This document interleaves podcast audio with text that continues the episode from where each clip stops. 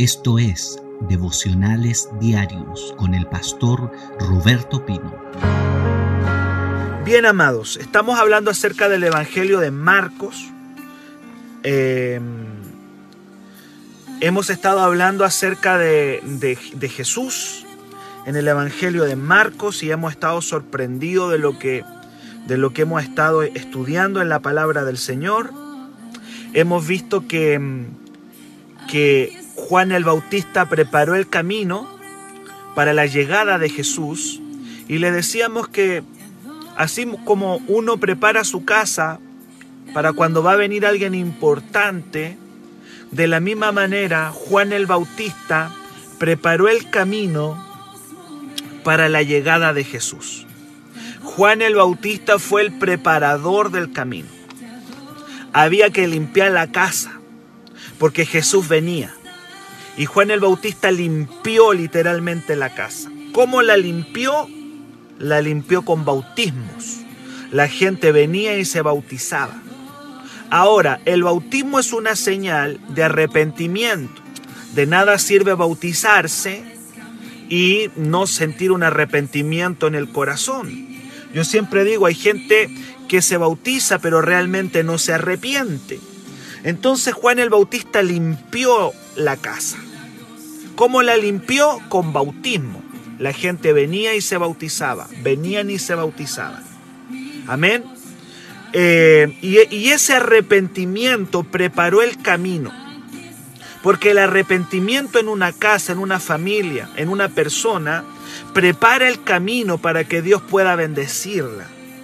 Juan el Bautista predicó el bautismo de arrepentimiento y le despertó expectativa a la gente y le decía, muchacho, viene algo grande, viene algo grande, viene algo grande, yo los bautizo con agua, pero el que viene los va a bautizar con fuego. Y ahí le despertaba expectativas a la gente. Siempre tenemos que levantar expectativa en las personas. Decirle a una persona, el Señor te va, te, te va a sanar. El Señor te va a sanar. El Señor va a liberar tu casa.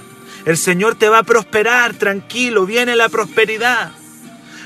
Y en el tiempo de, que Juan el Bautista le despertaba expectativa a la gente, la gente estaba triste, la gente estaba, estaba, se sentía oprimida, porque había un imperio romano que los tenía presos a ellos.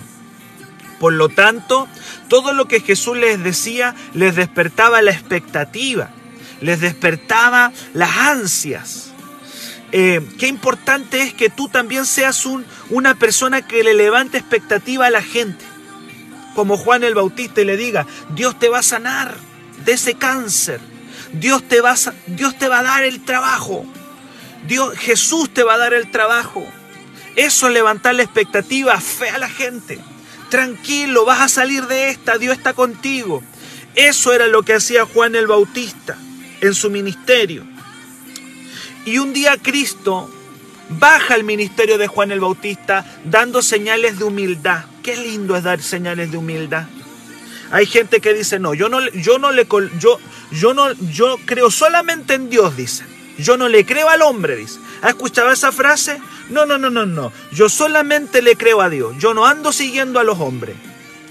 Esa frase eh, tiene una falsedad total en la Biblia, porque hasta el mismo Jesús bajó al ministerio de Juan.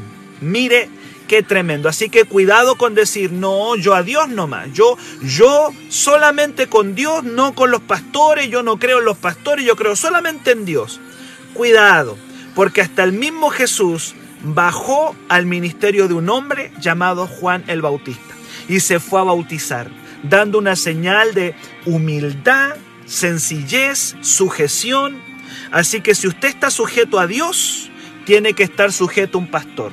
No hay nadie que diga, no, yo solamente me sujeto al Señor. Cuidado, hasta Jesús se fue a sujetar a Juan el Bautista. De hecho, Juan el Bautista no lo quería bautizar.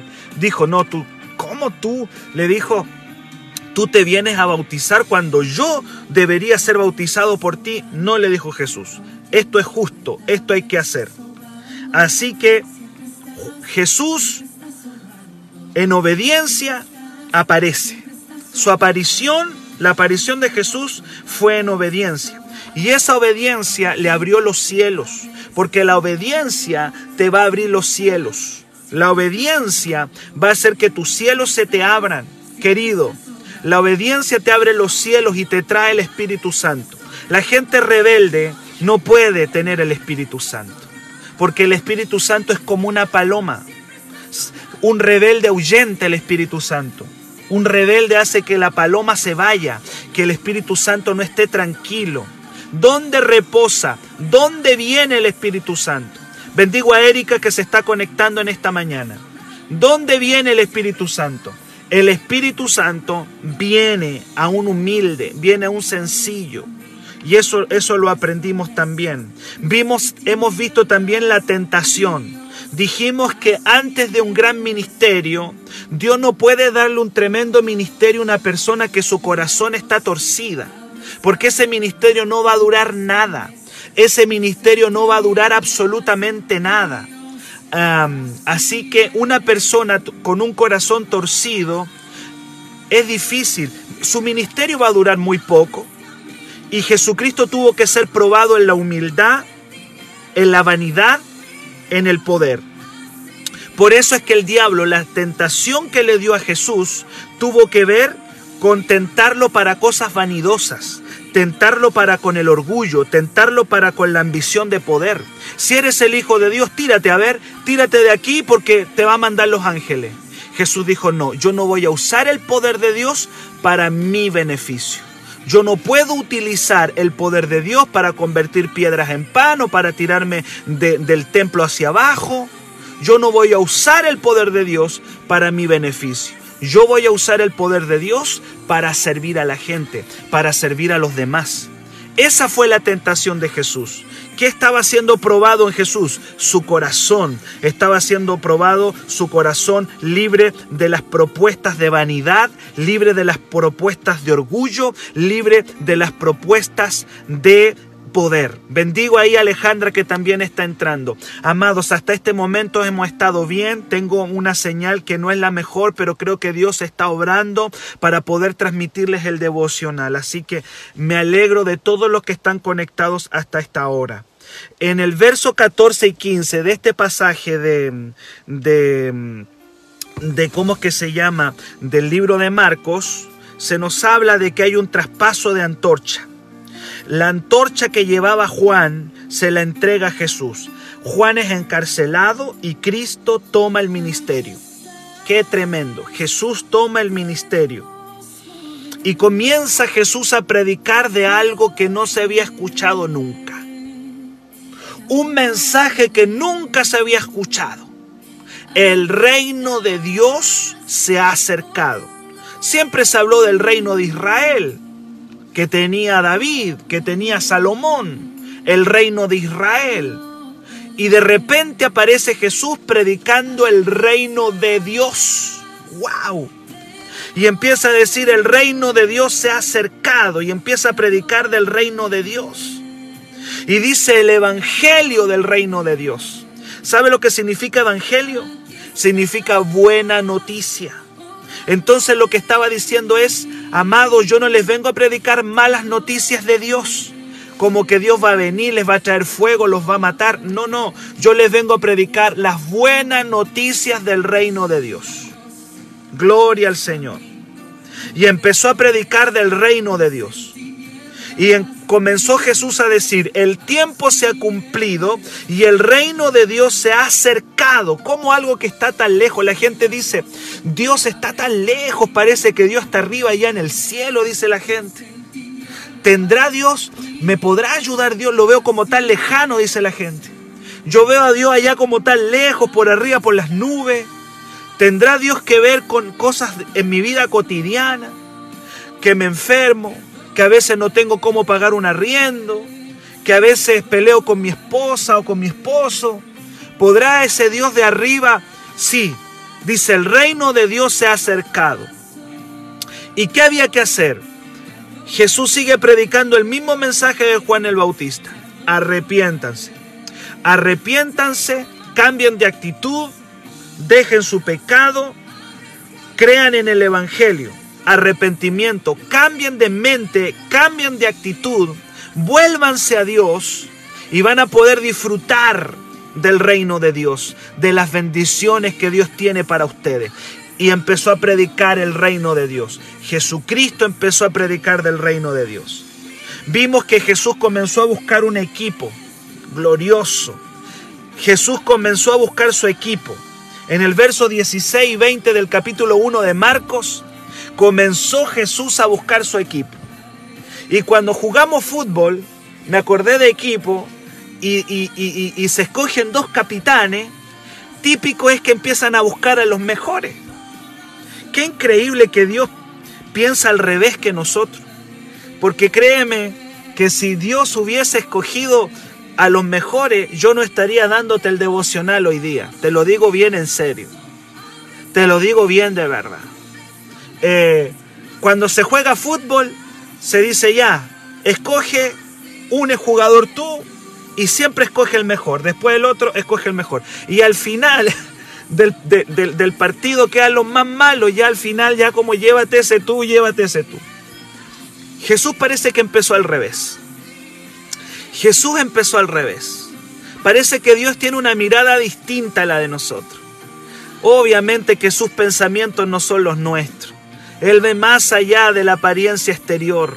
Él ve el potencial. El Señor ve tu corazón. Tú dices, quizá yo soy una persona que Jesús nunca escogería. Cuán equivocado estás. Cuán equivocado tú estás. Probablemente tú has dicho, ¿podrá Dios escogerme a mí? Y yo te digo, claro que sí. Eres parte, el Señor te quiere en su equipo. El Señor te quiere en su equipo. A veces Jesús empieza al revés, hermano. Jesús empieza al revés. Porque Jesús pudo haber ido a, buscar sacerdote. Jesús pudo haber ido a buscar fariseos que eran los más capos en la Biblia. Jesús pudo, pudo haber ido a buscar a los mejores. No, Jesús dijo, vamos a empezar al revés. Y él va al mar de Galilea a buscar pescadores, pescadores rudos, hombres de mar que quizás no eran los hombres más los hombres más finos, no eran los hombres más refinados, pero dijo, yo veo potencial en Pedro, yo veo un potencial en Juan, yo veo potencial en Andrés, yo veo potencial en Jacobo, porque el Señor te mira, te mira terminado, el Señor tiene el poder para verte ya terminado. Él ve de ti la imagen, Dios ve en ti la imagen de Jesús. Él te conoce y Él sabe a dónde tú puedes llegar. Si tú te entregas en las manos del Señor, tú puedes decir, yo parece que soy el peor. Parece que yo no tengo ninguna cualidad para servir a Dios. Pero déjame decirte, en esta mañana, que Dios te ve terminado. Y Él empieza al revés. Él empieza al revés. No escogió a los más capacitados. Escogió hombres sencillos que no vienen del mundo religioso. Escogió hombres que no eran los más santos. Gloria a Dios. Él escogió hombres enseñables. Yo lo único que quiero decirte que Dios quiere de ti es un corazón enseñable que Dios te pueda enseñar. Les habló en un lenguaje que podían entender. Y ellos tenían que dejar algo. Siempre cuando el Señor te llama, tienes que dejar algo. Ellos tuvieron que dejar su vida, su, su barco, tuvieron que dejar sus redes para servir a Jesús. Dice, dejando sus redes, le siguieron porque Jesús los llamó algo mayor que andar pescando peces. Jesús le dijo, yo quiero llevarlos a algo mayor. Yo quiero que ustedes suban de nivel. Yo quiero que ustedes sean pescadores de hombres. Y eso significaba un nivel superior. Ellos toda su vida habían estado en un nivel pescando peces. Y Dios le dice, muchachos, yo los quiero subir de nivel. ¿Qué les parece si van conmigo? Los invito a un proyecto maravilloso Vamos a predicar el reino juntos. Y ahora ustedes van a pescar hombres, van a pescar personas, no peces. Y ellos creyeron y dice, y dejándolo todo, le siguieron. Bendito es Dios. Hoy quiero enseñarle, porque todo lo que dije fue un repaso, Y hoy día quiero enseñarle acerca de cómo el poder comenzó a desatarse en el ministerio de Jesús. Cómo el poder se comenzó a desatar. Es tremendo cuando el poder de Dios se comienza a desatar, amados. Es tremendo, tremendo, tremendo. Lo que Jesucristo va a comenzar a hacer desde ahora en adelante es el inicio de un ministerio de poder. Su corazón ya fue probado. Es un cordero humilde. Él es un cordero manso. El Espíritu ya está sobre él en el bautismo. Ya tiene un equipo de hombres sencillos. Hasta aquí todo pareciera normal. Pero pareciera que este Cristo trae algo que va a dejar vuelto loco a la gente. Algo extraordinario. Marcos capítulo 1, vas a ver lo que Jesucristo comenzó a hacer. Dice la palabra, Marcos 1, verso 21. Y entraron en Capernaum en los días de reposo, y entrando en la sinagoga, enseñaba. Oiga bien eso. Entrando en la sinagoga, enseñaba. Jesús se fue a meter al centro de la religión de los judíos, al centro de enseñanza, la sinagoga. Y lo que ocurre acá, en este lugar religioso, es extraordinario. Dice el versículo 22 que los que estaban oyendo el mensaje se admiraban de su doctrina porque enseñaba, dice, como quien tiene autoridad y no como los escribas. Una enseñanza poderosa. ¿Qué distingue una enseñanza de otra? La autoridad. La autoridad. La gente está asombrada. La gente está sorprendida. Quiero decirle algo. No basta con enseñar. No basta con prender una cámara y ponerse a enseñar. No basta con que alguien simplemente enseñe la palabra. Hay muchos que enseñan la palabra, pero no tienen autoridad. Hay muchos que predican en los púlpitos, pero no tienen autoridad. Cristo sorprende. Cristo llama la atención de la gente porque Él está enseñando, óigalo bien, con autoridad, con poder. La palabra autoridad es poder. Hay una comparación ellos dicen, parece que este hombre enseña de manera distinta a lo que nos han venido enseñando toda la vida. Toda la vida hemos escuchado a los fariseos, toda la vida hemos escuchado a los sacerdotes, pero parece que este hombre enseña distinto, enseña con poder, enseña con autoridad. Al parecer, los maestros del tiempo de Jesús tenían el conocimiento, pero no tenían el poder. Hay mucha gente que tiene el conocimiento, pero no tiene el poder. No lo tiene. Gloria a Dios. Y dice la palabra en el versículo 23 que había en la sinagoga de ellos un hombre con espíritu inmundo que dio voces, dio gritos, diciendo, ¿Qué tienes con nosotros, Jesús Nazareno? ¿Has venido para destruirnos? Sé quién eres, el santo de Dios. Pero Jesús le reprendió diciendo, cállate y sal de él. Y el espíritu inmundo, sacudiéndole con violencia y clamando a gran voz, se salió de él. ¿Cuánto me dicen amén? Quiero decirle que Cristo está trayendo una enseñanza que está removiendo las tinieblas. Hay veces que Dios remueve, hay veces que Dios comienza a, a remover las tinieblas. Y yo veo aquí a Jesús removiendo tinieblas, amados, removiendo tinieblas. Dice que eh, los demonios se sintieron incómodos por la presencia de Jesús en esa sinagoga. Las tinieblas conocen a Cristo y le dicen, sé quién eres, el santo de Dios. Eh, ¿Cuándo fue la última vez que viste a alguien predicar y que los demonios se manifiesten? Eso me habla a mí de que lo que Cristo está trayendo a esa sinagoga es unción. Lo que Jesucristo está trayendo es poder, es autoridad.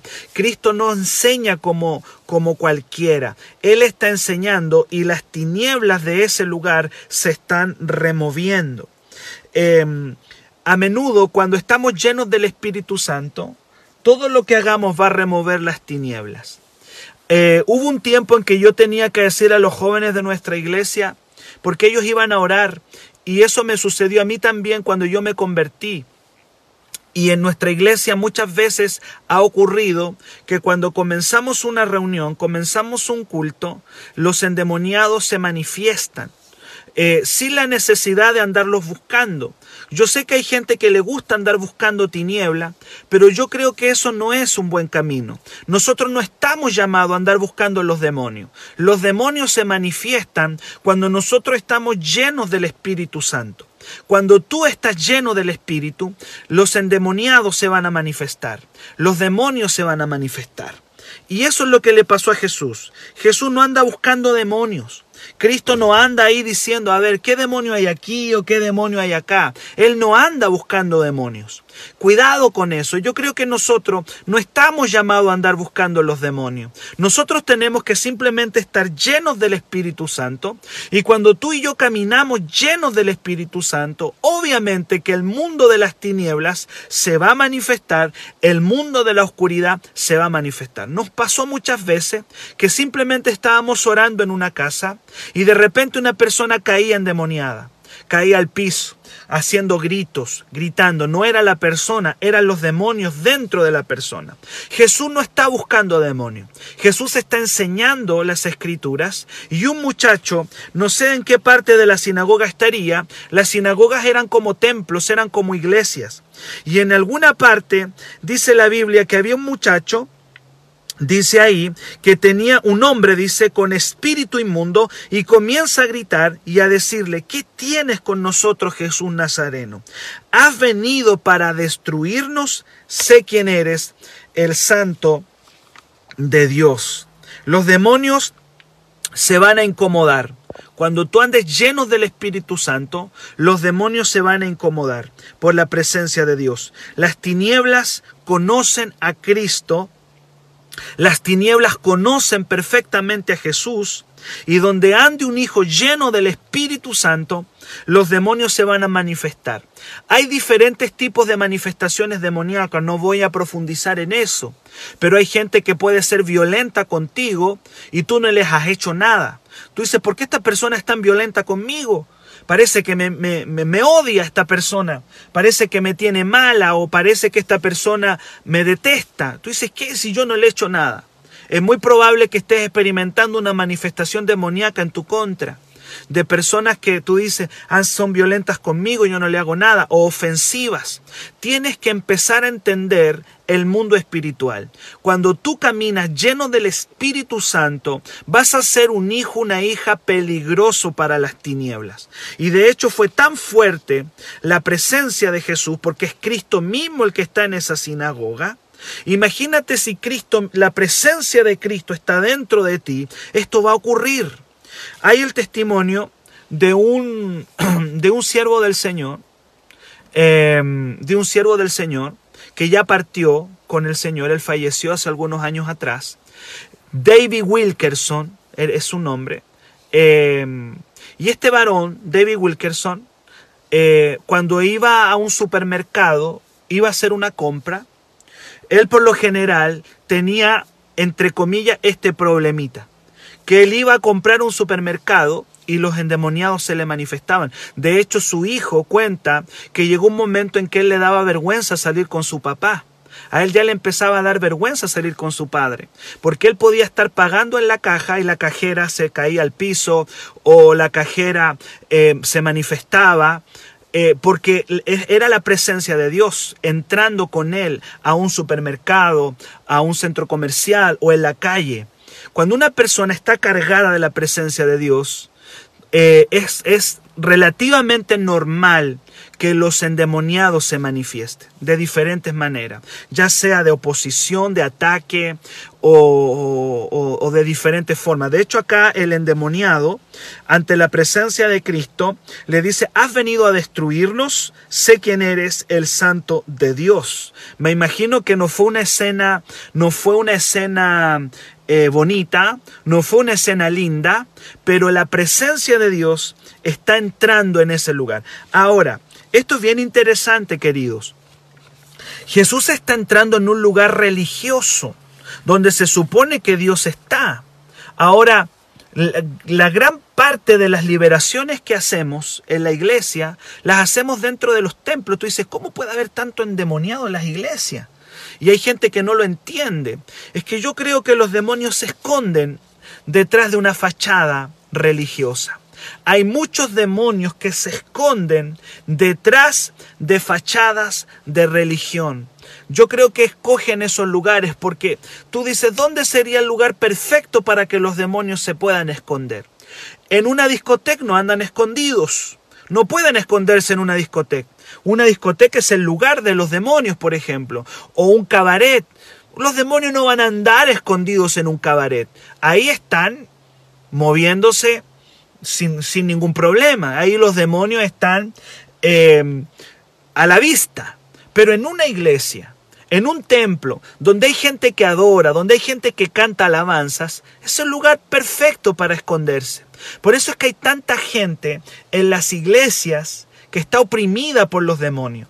Eh, la mayoría de las liberaciones que hemos hecho las hacemos en contextos de iglesia porque los demonios prefieren esconderse ahí. Y si hay personas que ellos quieren atacar, obviamente son los hijos de Dios, porque los demonios odian, detestan, aborrecen a los hijos de Dios.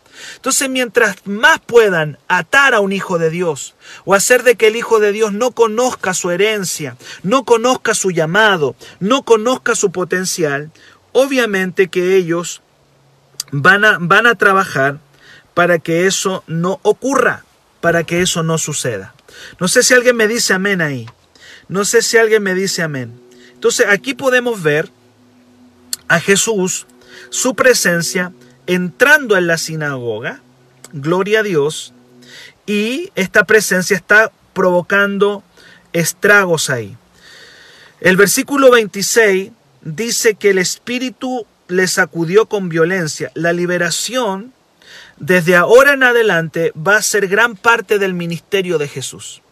De aquí en adelante vas a ver que, que, Jesús va a comenzar a echar fuera muchos demonios. La Iglesia Católica a esto le llama exorcismo. Pero en realidad esto es liberación. Es una persona oprimida por el diablo que comienza a ser eh, liberada personas que comienzan a ser liberadas. Y en el verso 27 dice que cuando Cristo hizo esta liberación, que nunca antes había ocurrido, Jesús fue el primero que comenzó a liberar. Lo único que tenemos más cercano en el Antiguo Testamento a la liberación era lo que hacía David, que David tocaba el arpa, dice la palabra, y que los demonios de Saúl huían no, no, no, no es que Saúl era liberado, sino que simplemente dice que Saúl sentía calma, porque Saúl hermano estaba endemoniado por, por su rebeldía porque fue un hombre muy rebelde, muy desobediente, por eso, por eso, por eso Saúl estaba endemoniado. Pero David tocaba el arpa y dice la Biblia que los demonios de Saúl huían y Saúl sentía alivio. Pero el primero que trajo así es liberación, que los demonios salgan y griten en las personas, fue Jesús.